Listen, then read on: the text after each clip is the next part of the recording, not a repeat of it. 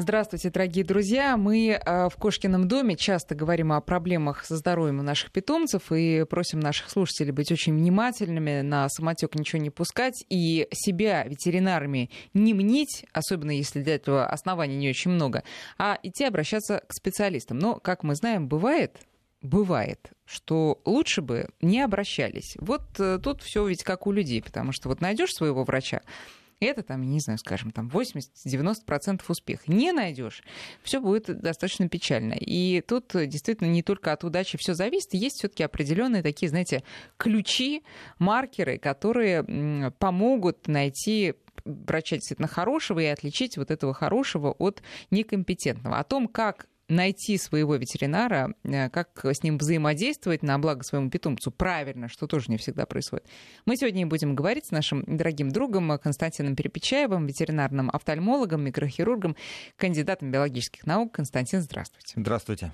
Ну, давайте так начнем. Вообще, э, и сразу скажу, вопрос не очень э, корректный, просто, можно сказать, неэтичный, но э, соотношение хороших и плохих ветеринаров. Вот прям давайте правду матку рубить. Ну, смотрите, давайте мы как-то разделим критерии плохой, хороший. Это что? Давайте, там да. симпатичный, добрый человек или как бы там профессиональный доктор? Нет, что профессионал. Вы? Вот именно профессионал. Он может быть очень злым, хотя мне это сложно представить, но он свое дело знает, он не обманет, он не будет накручивать и раскручивать на деньги, а он будет честно стараться сделать свое дело.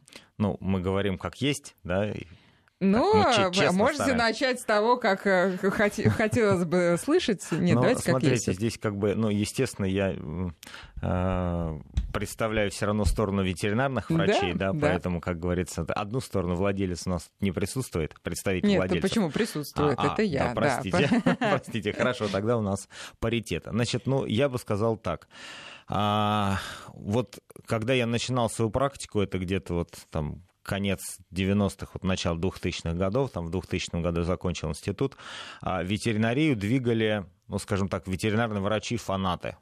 То есть у нас как таковой ветеринарии мелких домашних животных, да, ее просто не было. То есть у нас где-то были там коровы, лошади, там свиньи, куры, сельскохозяйственная ветеринария, а, СССРовское там наследие, кстати, достаточно неплохое, а ветеринарии мелких домашних животных не было. И те врачи, которые начинали двигать вот это направление, это, условно говоря, наверное, первое поколение настоящих ветеринарных врачей, которые там где-то там покупали переводные книги, у кого-то там была возможность ездить за рубеж, то есть кто-то там общался с медиками и начал вот это дело двигать. И как бы я, наверное, назвал бы себя вторым уже поколение ветеринарных врачей современных, да, который учился у тех вот этих фанатов, для которых, кстати, финансовая сторона вообще была не важна. Просто вот на момент 2000-х годов или конца там 90-х я начал работать в клинике санитаром в 95 году, если кто-то вот это время помнит еще, то врачей в принципе было мало. Там в стране вообще там творилось бог знает что. И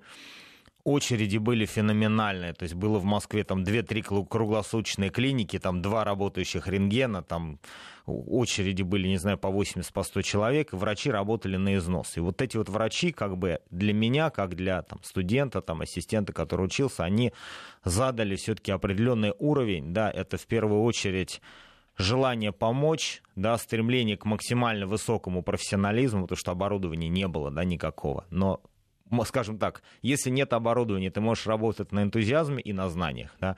А деньги, они приходили, извините, просто от количества пациентов.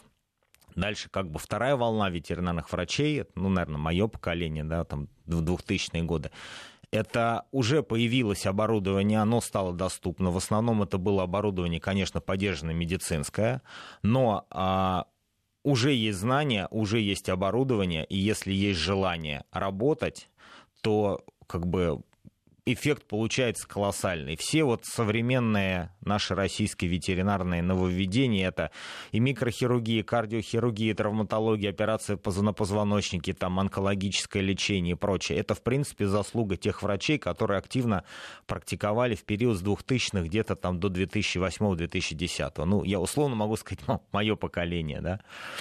А дальше происходит очень интересная вещь. Опять-таки, я не, господа, там, ветеринар-врачи, не хочу никого обидеть, как бы, ну, это мое субъективное мнение, но все-таки я 20 лет уже в ветеринарии даже, ну, наверное, ветеринаром еще, ассистентом работал еще года три, то есть почти там 23 года. И получается следующее, что те врачи, которые достигли какого-то определенного уровня, да, допустим, вот я не знаю, там, ну, руководитель центра, да, своего, многие из этих врачей, они уже сейчас не практикуют. Почему? Потому что они объективно занимаются административной работой, являются директорами. Их и клиники, тут уже или-или, Их знаете, клиники да. раскручены, да, и у меня есть много врачей, говорю, слушай, там, там, Иван Петрович, ну ты когда последний раз оперировал? Он говорит, слушай, какой оперировал? У меня 50 врачей, там, ну как я, там, и так далее. Соответственно, вот эти врачи, они занимаются руководящими в основном какими-то сейчас вещами, а тот современное поколение врачей, многих молодых, которые сейчас приходят, у них, к сожалению, Основная задача это финансы. Я не к тому, что я вот такой бессребренник, там вообще лечу бесплатно и деньги не важны. Нет, ветеринария это бизнес. То есть, как бы давайте ну, не строить каких-то иллюзий. Ветеринария это платные услуги, и как бы в клинике это бизнес-проект, они зарабатывают деньги и так далее. Но немножко акцент на сегодняшний день сместился все-таки в сторону зарабатывания денег. И вот а, такого количества мошенничеств, да, вот, которое есть сейчас, когда там в любой клинике, которая не имеет там ни юрлица, ни названия, ни персонала, э, не знаю, там проводит какие-то типа безумные операции там за 100, за 200 тысяч, э, огромное количество совершенно сумасшедших каких-то непонятных вызывных служб, какие-то альтернативы. Про это мы уже говорили когда-то, и надо обязательно об этом сказать да. еще раз, когда вы находите в интернете, ближайшая клиника тебе э, э, дают прямо на карте, вот звоните, вы звоните, значит, э, хотим приехать, не надо приезжать, мы приедем к вам. Почему не надо приезжать? Потому что некуда приезжать. Приезжать некуда, у них нету площадок, у них нету никакого помещения, у них есть человек с э, значит, чемоданчиком ветеринарным, он к вам приезжает, он вас э, и так далее, раскручивает на вас, день и пользует, да, да. Во, во всю, да. Вот. А, и я, соответственно, да, да чтобы закончить. Да. И получается, что а, на мой взгляд, на мой взгляд, сейчас все-таки уровень практической ветеринарии, он немножечко снизился он снизился, потому что, с одной стороны, рынок насыщен, да, ветеринарных врачей очень много, каждый старается другого перещеголять, а для того, чтобы все-таки перещеголять за счет опыта, там и практики, ну, нужен определенный стаж, да, и ветеринарный врач, который там три года назад закончил не знаю, там, ветеринарную академию, ему сразу хочется там Мерседес, айфон, там, и квартиру в кредит. Он, безусловно, ходит на какие-то крупные ветеринарные конгрессы, и многие врачи, кстати, особенно зарубежные, они очень любят показать внешнюю сторону ветеринарии. Вот, смотрите, там, вот научился оперировать позвоночник. Я, я помню вот этот вот дословно этот лозунг, да, научился делать ламиноктомию, это операция на, а, на позвонках, да, научился делать ламиноктомию, сделал две операции, поехал отдыхать на Средиземное море. И вот это вот а, вброшенная вот так удачно фраза-слоган, да, что быстро научись, сделай дорогую операцию, езжай, отдохни, купи, там, попользуйся, там, бери от жизни все, все вот это вот идет, да, из одной как бы струи. А, ну, как скажем, мне это не очень нравится, но мы не можем осуждать тех людей, которые хотят жить и здесь и сейчас. Нет, ради бога, просто делайте тогда эту операцию хорошо. Вот... А для этого нужны, а для этого нужны... нужны годы. Да, чуть-чуть больше, чем годы. две. И, да. и знаете, я могу сказать, вот ну, так просто получилось что ну, первые курсы офтальмологические, условно говоря, которые когда-то проводились в России полноценные, ну, я их проводил не потому, что я хочу сказать, что я там хороший, но так исторически получилось, я долго уже в офтальмологии. И а, когда я вот рассказывал там слушателям, говорю, господа, слушайте, ну, смотрите, вот чтобы хорошо научиться делать катаракту, ну как, ну, надо оперировать лет 10. Все говорят, ну, Константин Ильич, 10, ну, что значит 10? Ну, я хочу научиться оперировать завтра. Я говорю, ну, вы обратитесь в медицину, ну, всем хорошо оперирующим хирургам мы же все за 40. То есть ты еще сохраняешь, скажем так, здравый ум и не трясущиеся руки, но у тебя опыт уже практически в районе 20 лет. Тогда ты становишься хорошим хирургом. Терапевтом можно научиться работать быстрее, там, диагностом еще быстрее, но нужен опыт. Если ты не хочешь тратить время на опыт и на обучение, а хочешь сразу много денег, это очень сложный путь. Я, у меня нет готового рецепта, как быстро стать хорошим врачом и при а, этом кстати, хорошо врач, а ветеринары каких специальностей больше всего зарабатывают? Хирурги? А, слушайте, ну, хирурги вообще больше всего зарабатывают. Всегда, да, да, всегда везде, зарабатывают да. везде, да. Поэтому, а, естественно, операция, она является наиболее дорогостоящей процедурой, но всегда нужно понимать, что в стоимость операции включено огромное количество расходных материалов. То есть я вот, если мы Мгм. начали говорить про операцию на позвоночнике, как бы, условно говоря, стоимость только самих каких-то там поддерживающих, фиксирующих конструкций, которые там и могут имплантироваться, стоимость дополнительных обследований, там МРТ, КТ, там специальные там инструменты, это там это десятки тысяч, это даже не тысячи рублей, то есть это очень дорого. Сейчас э, просто наша передача э, становится э, из передачи для владельцев животных в передачу для начинающих ветеринаров. Начинающих как бы. ветеринаров, да. поэтому давайте вот в какую область перейдем. А вот стандартный, вы, ну, например, там, условно, пенсионер, у нее есть собака, ей тяжело действительно ехать, она предположим, позвонила в клинику, которая действительно существует, это настоящая клиника, это не мошенники. Сколько стоит стандартный выезд на дом, чтобы, условно, я не знаю, ну, стандартная процедура, там, взять кровь, э, э, сделать э, там прививку, Ага. например. Ну, вот примерно. Значит, Сколько? смотрите, И давайте- выше чего это бы- быть не должно сразу никогда. скажем так, вот закидайте меня все, не знаю, там камнями. Хорошо. так. Я не рекомендую вызывать врача на дом. Вот просто я категорически против данного вида ветеринарных услуг. Для чего мы вызываем скорую помощь? Для того, чтобы нас оценила наше состояние и довезла до больницы. А для чего мы вызываем врача на дом? Только по одной простой причине. Нам лень ехать в клинику. Вот Ну, нет других животным причин. это сложно, Да, естественно. но в любом случае вызвать любое такси, там, зоотакси и так далее, заплатить за перевозку животного, обратиться в ветеринарное лечебное учреждение, которое является стационарным, оборудованным всем штатом врачей, намного лучше. Почему? Потому что, а, скажем так, ответим проще, квалифицированные ветеринарные врачи на вызывание никогда не ездят.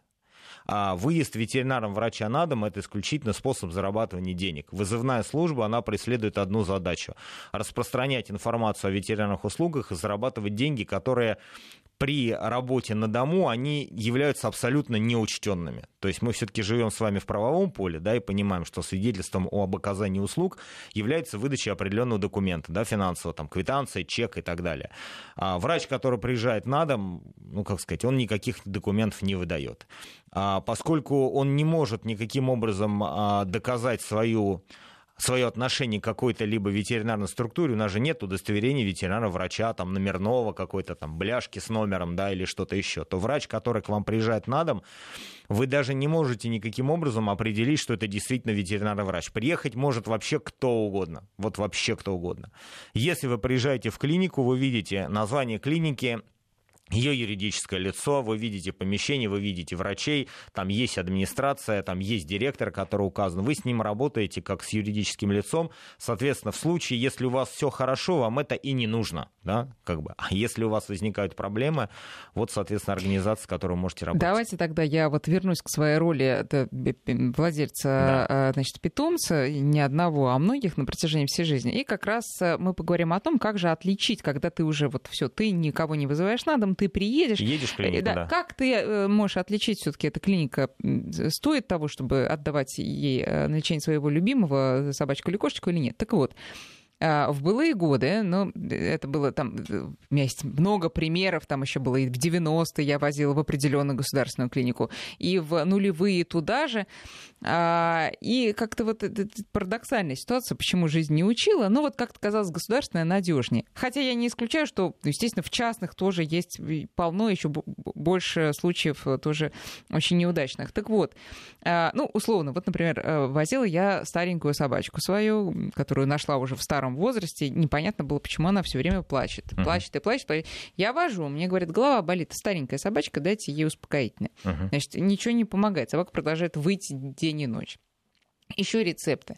Понимаете, а я возила туда ее год. Мне говорили, что это старческие значит, проявления. После того, как я повезла собаку в другую клинику, просто догадалась наконец-то. Мгм. Ей вырезали рак простаты какой-то в последней там стадии, Мгм. понимаете? И почему-то она плакать перестала сразу после этого. Ну, значит, видно, не голова болела, да? Видно, что-то болело, да, немножко другое. А, вот, это государственная клиника, э, э, которая работала очень много лет. И ты приходишь, там все хорошо, там висят на стенах вот эти вот документы. Хорошо, давайте, я вот. направление понял. Вот, будьте любезны, Значит, смотрите, вот вы как раз очень так мы а, идем такими зигзагами, да, значит, мы выходим на нужную линию, да, напрямую. Значит, в чем смысл?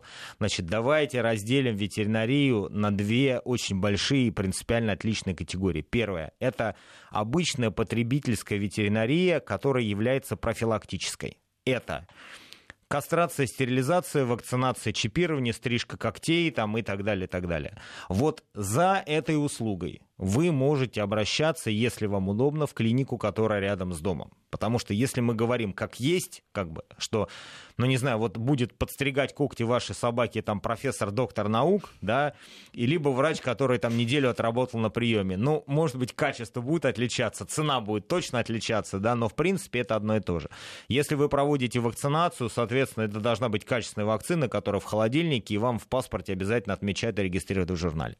Если мы говорим про кастрацию, стерилизацию, либо, не знаю, там собака порезала лапу, там, либо ее укусил клещ, и надо его вытащить.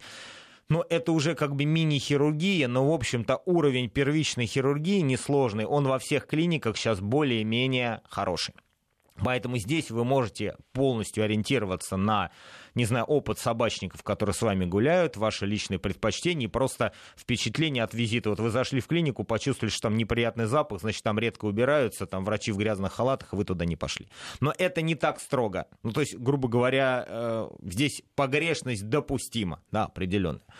И мы разделим ветеринарии другого уровня. Это ветеринария узкоспециальная. То есть любые операции, специализированные, офтальмологические, травматологические, ортопедические, онкологические на желудочно-кишечном тракте, должны делаться у тех врачей, которые этим занимаются профессионально. Соответственно, ни один врач, я всегда говорю, нет абсолютно скромных врачей, которые прекрасно что-то делают, и об этом не говорят. Если вы в интернете ищете информацию, и врач, который рекомендован как хороший, например, хирург, у него нет ни одной статьи, ни одной фотографии, ни одного упоминания, значит, наверное, он не оперирует.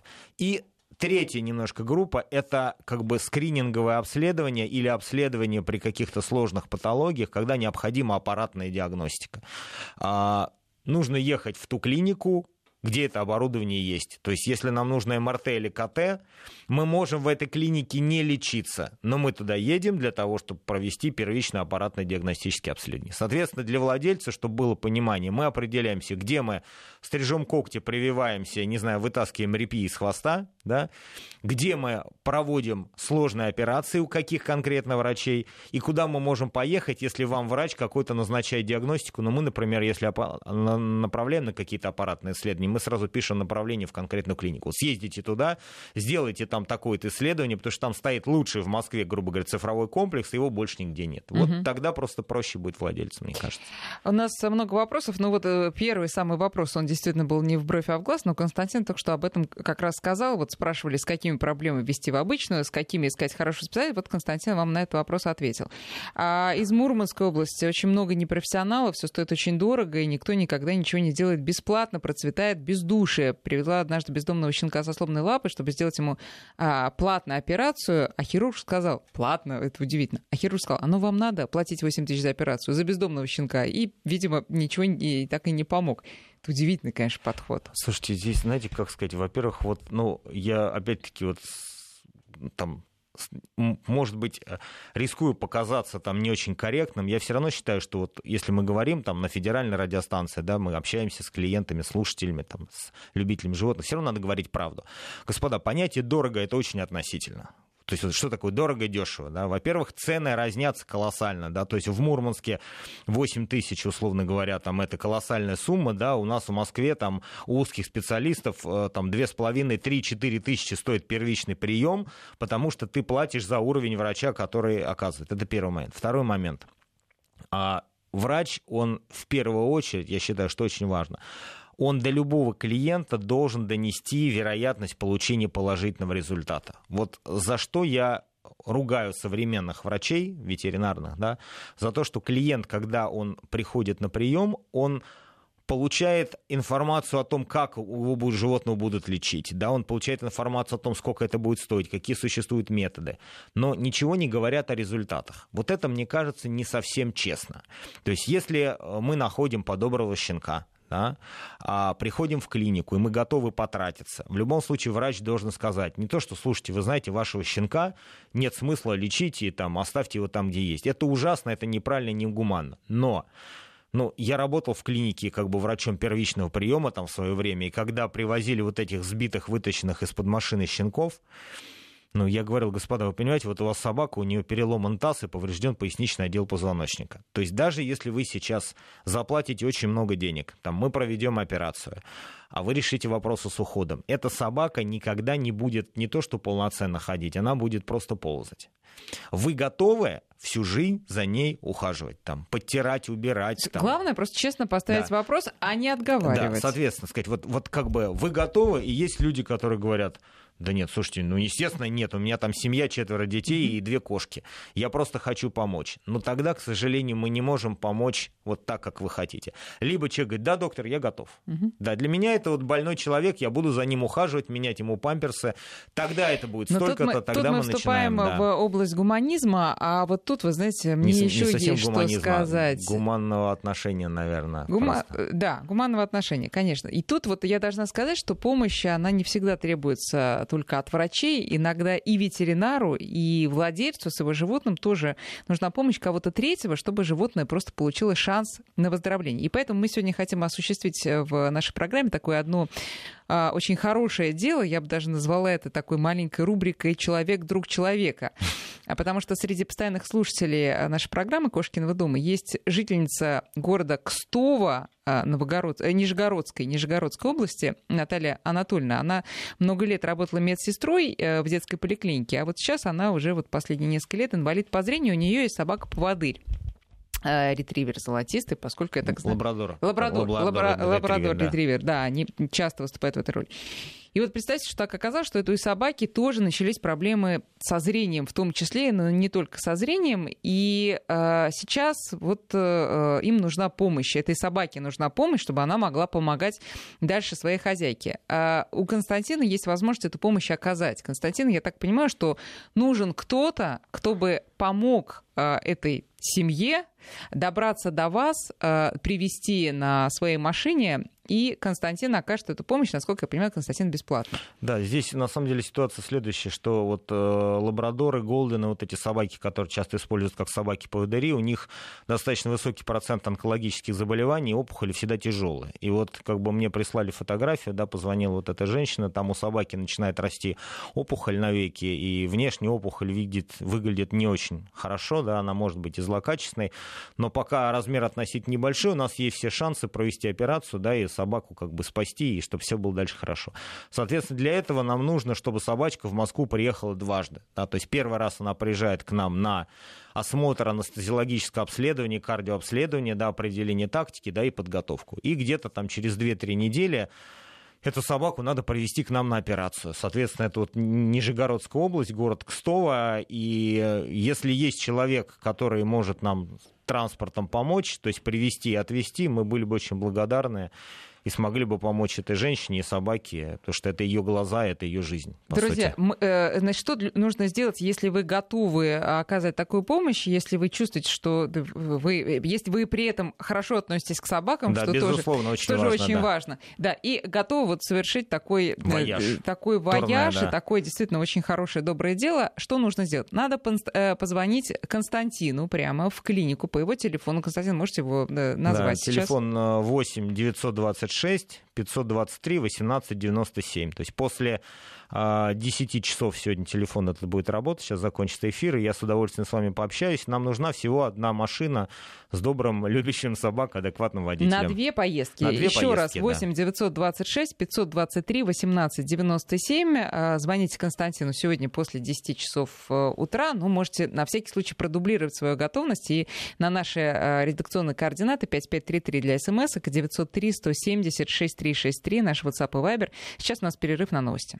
Продолжаем разговор с Константином Перепечаевым, ветеринарным офтальмологом. Сегодня мы э, узнаем, как же правильно выбрать ветеринарного врача для своего питомца. Э, друзья, что касается э, э, той темы, той просьбы, с которой мы обратились к вам в конце прошлой программы, тут я должна просто сказать и уточнить, что э, Константин окажет э, этой собаке по поводырю помощь бесплатно, Бесплатно, чтобы вы не думали, чтобы да. это, что мы просим вас привести Константину деньги. Пациента, Нет. да, пациента Нет. для лечения. Да. Да, это- Не для лечения, но для бесплатного лечения. Это да. будет бесплатное и лечение. диагностика, и визит на диагностику, и последующий визит на операцию, то есть все услуги, которые будут оказаны, они будут оказаны бесплатно, поскольку у нас офтальмологический центр, мы боремся за зрение животных, и в данном случае, борясь за зрение и здоровье собаки, мы помогаем как бы человеку. Я Человеку, считаю, да. что это святое дело, и я могу и хочу это сделать, просто как бы, мне нужна помощь в плане транспортной и все. Да, итак, две поездки из э, Ниж... Э, Нижегородской области, из, э,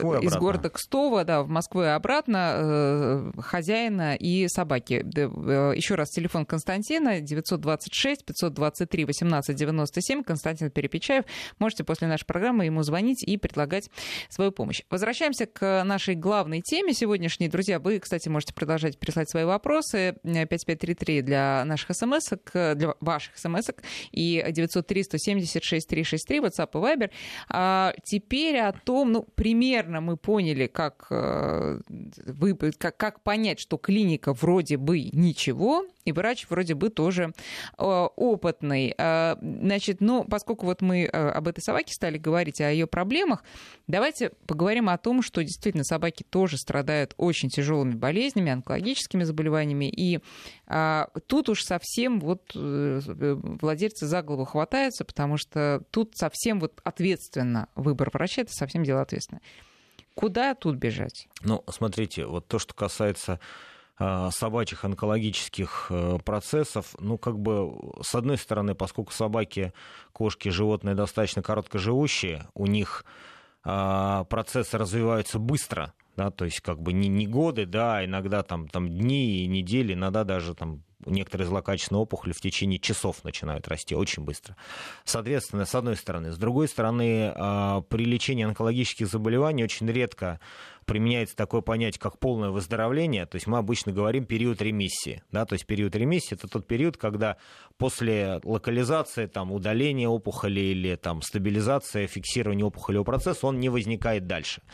И э, поскольку собака или кошка также пациент короткоживущий, то иногда получается так, что вот этот период ремиссии в 2, 3, 4 года, который для человека, например, является абсолютно недостаточным, да, для собаки и кошки это тот период, когда она может нормально, полноценно дожить.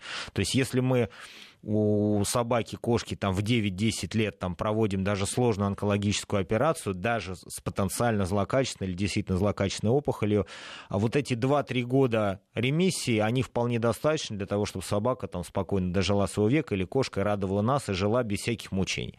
Соответственно, поэтому а, важнейшим правилом лечения онкологических процессов, что у людей, что у животных, является как можно более раннее обращение да, обязательно к компетентному специалисту. И здесь, соответственно, Совершенно не обязательно искать вот именно специализированного врача-онколога, потому что любой опухолевый процесс на ранней стадии как бы нету какого-то маркера, который говорит, что это именно опухоль. И, соответственно, если у вас собака или кошка начала как-то неспецифически менять свое состояние, то есть там вялость, апатия, там отказ от еды, там, ну что-то такое непонятное, да, особенно должен владельца всегда насторожить.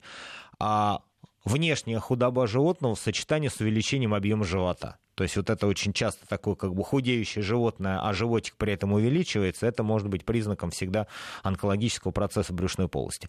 А в этом случае мы просто идем к врачу-терапевту, да, который обязательно нам должен озвучить сначала какой-то объективный диагноз.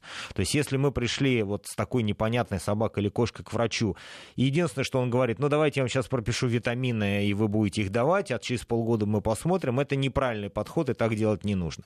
Либо врач говорит о том, что да, я не вижу здесь никаких вообще проблем, это нормально, да? либо я не могу поставить сейчас точный диагноз, либо давайте проведем дополнительное обследование, и в этом случае на них не надо жалеть денег, да, в таких случаях.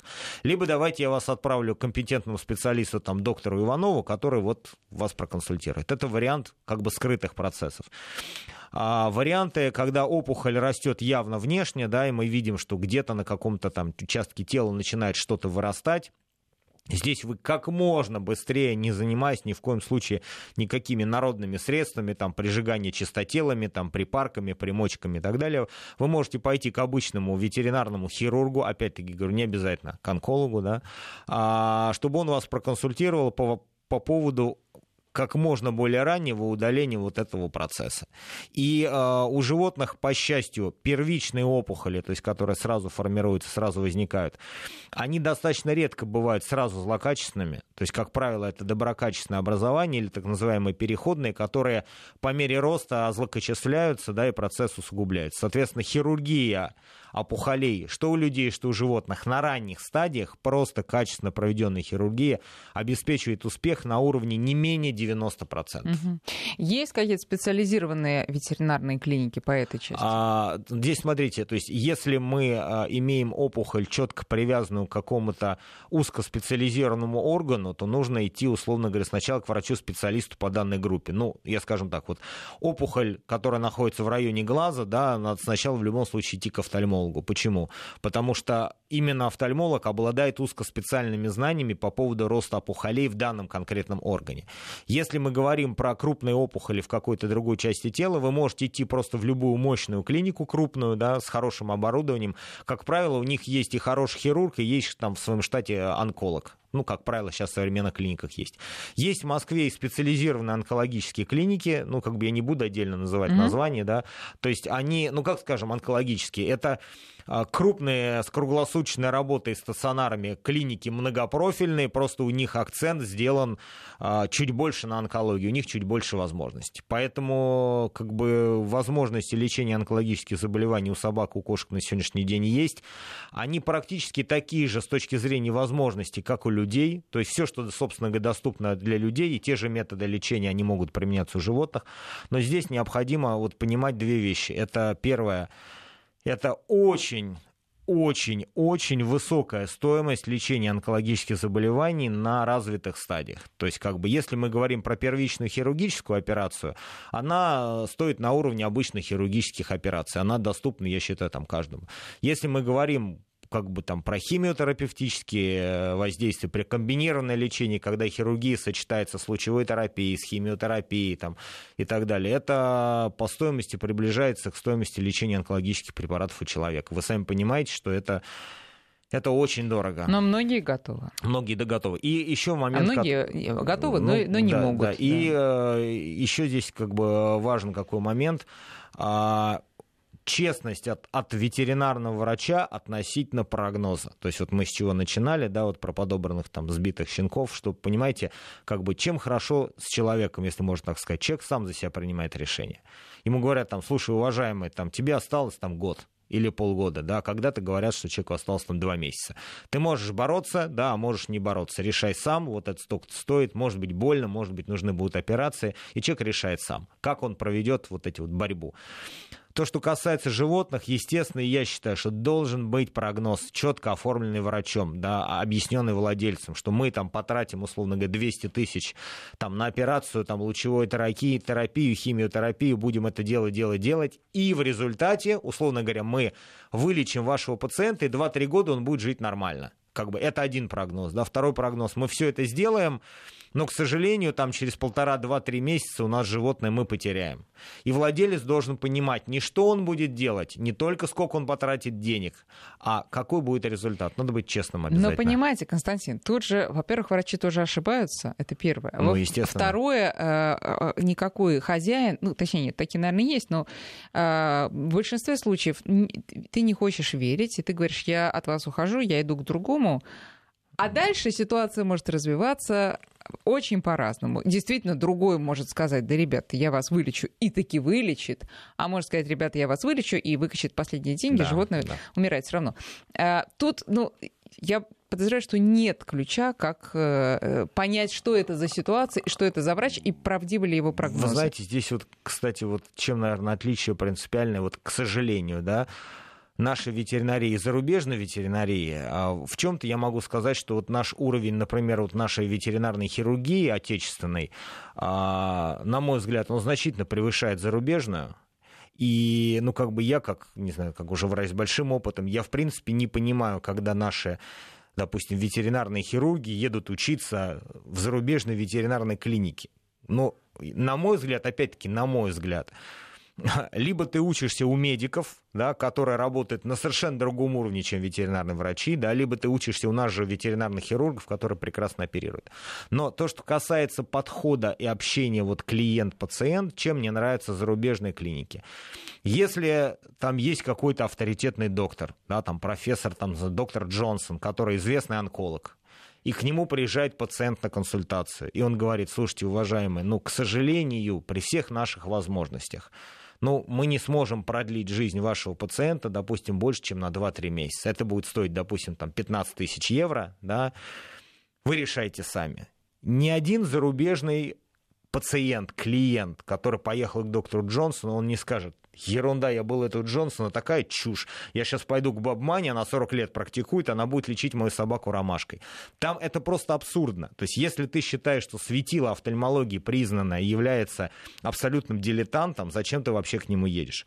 А у нас как раз происходит то, что вы говорите. То есть у нас многие клиенты не верят в авторитеты профессиональные уровни даже узких специалистов. И, э, как скажем, может быть, это наша, там, не знаю, российская недоверчивость, может быть, это горький опыт, когда человека обманывали, но человек едет к врачу, который говорит ему правду, да, а ему эта правда не нравится, он не готов принять то, что ему сказали, он идет к тому врачу, который говорит ему то, что он хочет услышать. Но понимаете, кто же знает, правда это или нет? Это же ты... Нет, а если ты с человеком... профессионализма, всю жизнь... Да, если да. ты с человеком всю жизнь водишь к нему своих питомцев, все было прекрасно, и вдруг в какой-то момент в как... с каким-то питомцем он тебе говорит, что извини, но осталось там не так долго, и ничего тут не поделать нельзя, да, ему стоит верить. Но если ты никогда не сталкивался, ты пришел, тебе говорят, извини, считается, что он светило, Почему я должна ему верить? Только потому, что говорят, что он светило? Ну, а как тогда понятие про авторитет в какой-то профессиональной а, области? Он, ну, да, есть... но авторитеты тоже иногда ошибаются, это мы Нет, понимаем. здесь вопрос не, скажем так, не, не в том, что есть э, невозможность поставить там правильный диагноз врачом высокого уровня. Вопрос в том, что, ну, понимаете, есть, э, я не буду называть каких-то имена авторитетных, mm-hmm. допустим, ветеринарных специалистов, потому что они, как говорится, там широко известны там в узких кругах, да. Но, условно говоря, вот я в медицине есть, например, доктор там, Леонид Рошаль, да, условно говоря, да, известный врач. А, но да, будем мы ставить под сомнение То есть его, вот мы да, приезжаем к нему будем, и говорим, да. слушайте, Леонид, я вообще Михалыч. с вами не согласен кардинально. Да, да. Ну как, мы же не будем это делать. А, почему? Потому что мы верим его в авторитет, потому что вся страна верит, и потому что как бы это там как бы классный врач. А, но в ветеринарии, я вас уверяю, есть, конечно, врачи, может быть, не такого уровня, да, не такой важности, да, не такого статуса, но у нас есть профессионалы, лидеры своих направлений, которые уже настолько дорожат именно своим профессиональным имиджем, что они не будут говорить неправду. Окей, это я поняла. Но, как мы понимаем, э, со всей России к этим э, э, нескольким специалистам никто не поедет. Правило двух мнений а, действует в ветеринарии тоже? Нет. Почему? Потому что уровень э, и мнение двух врачей может быть диаметрально противоположным абсолютно. Три тогда мнения. Вот чем больше, тем хуже. А я считаю, что нужно А чем делать... меньше, тем рисковее. Что ошибется? Э, вы знаете, здесь, как, как скажем, опять-таки, поскольку я на стороне ветеринарных врачей, да, в данном случае сижу, то есть мы с вами... А я по-прежнему а, на а стороне владельца. на стороне да? владельца. Здесь, понимаете, какая ситуация? Вот я считаю, мы вчера просто разговаривали там с главврачом, обсуждали, вот кто, кто идеальный пациент, да, как ведет себя идеальный пациент, чтобы не было конфликтов. Идеальный пациент следующий. Вот он приезжает к тебе на консультацию. Ты ему рассказываешь все, что ты знаешь, свою точку зрения. Да? Он говорит, доктор, спасибо, я понял, я подумаю и приму решение.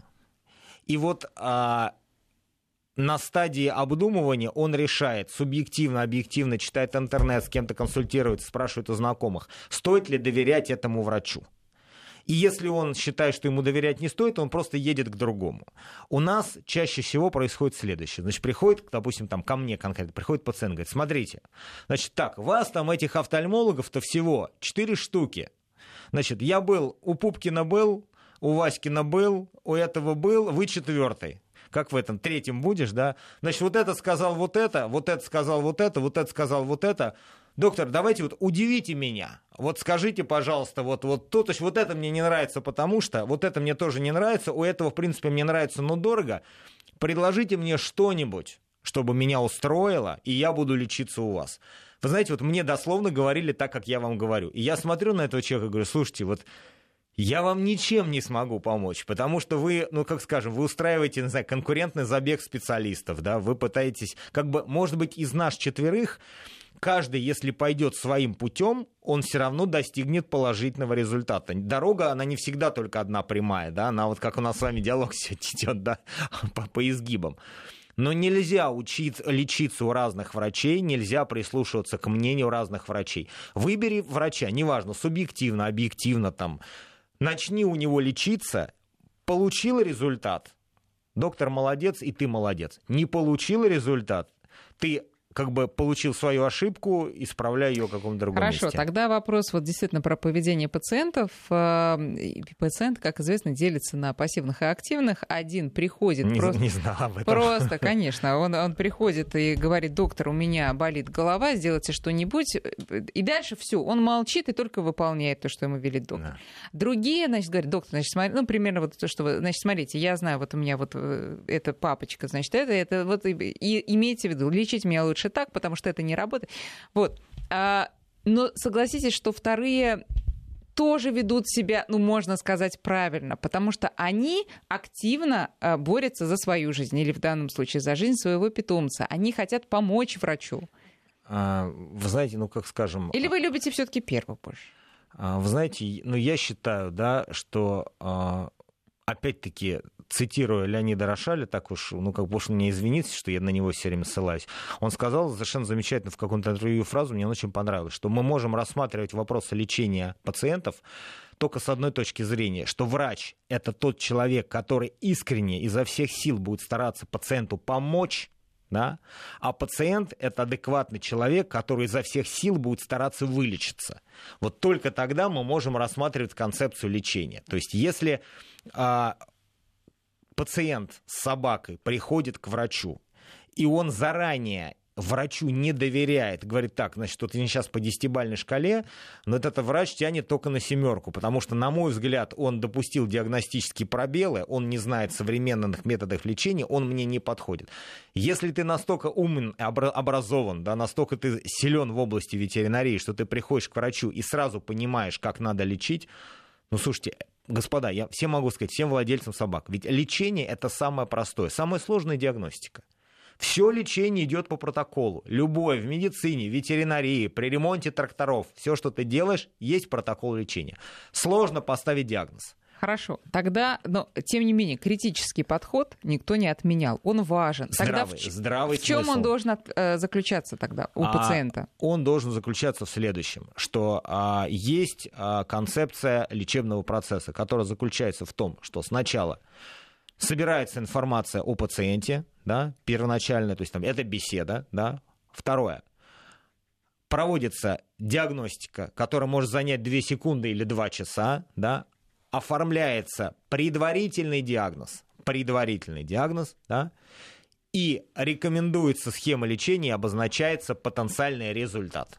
Вот если врач идет вот по этому, как бы по этому протоколу, да, пришли, он с вами поговорил, он посмотрел, он предположительный высказал диагноз, да, он вам рекомендовал схему лечения и обрисовал полученный результат и возможные сложности. Вот после этого вы с ним можете обсуждать уже какие-то дальнейшие действия, врач действует грамотно. А очень часто, к сожалению, сейчас следующая ситуация. Врач, пациент приходит к ветеринарному врачу, он ему сразу пишет, все понятно, так, значит, лечите вот этим, и через две недели придете почему нужно лечить, а можно ли не лечить, какой мы должны получить То есть на все результат. эти вопросы мы имеем право. Мы обязательно, должны их... обязательно, обязательно. И, соответственно, вот построение приема, оно должно предполагать получение информации объективной и принятие каких-то уже решений. Вот так вот должно быть. Если врач грамотно строит прием, ведь а, поймите, а, прием собаки и кошки не должен превращаться в шоу. То есть, грубо говоря, вот мне надо приходит клиент, они говорят, доктор, а у вас столько тут аппаратуры стоит, а что вы на всех приборах нас не посмотрели? Я говорю, слушайте, вам нужен цирк или вам нужен диагноз? Да, если диагноз написан у вас там уже, вот я вам его сразу озвучиваю. Но я вам должен диагноз озвучить, я вам должен методы лечения рассказать и озвучить прогноз. Если вас устраивает все это, мы начинаем лечиться. Если сразу вам не нравится диагноз, не нравится лечение, не устраивает прогноз, может быть, имеет смысл сразу тогда получить консультацию другого специалиста. Друзья, у нас время заканчивается. Константин, спасибо вам большое. Я думаю, что вы многим э, помогли сегодня просто разобраться. Да? Я вот... очень старался. Я сразу прошу прощения у тех, может быть, слушателей, которые сочли мои слова там, может быть, чуть более резкими. Но я стараюсь говорить, как а вот вы хирург просто. в нашей практике есть. Константин, да, Перечи... Константин Перепечаев был сегодня у нас в гостях. Спасибо, до свидания. До свидания.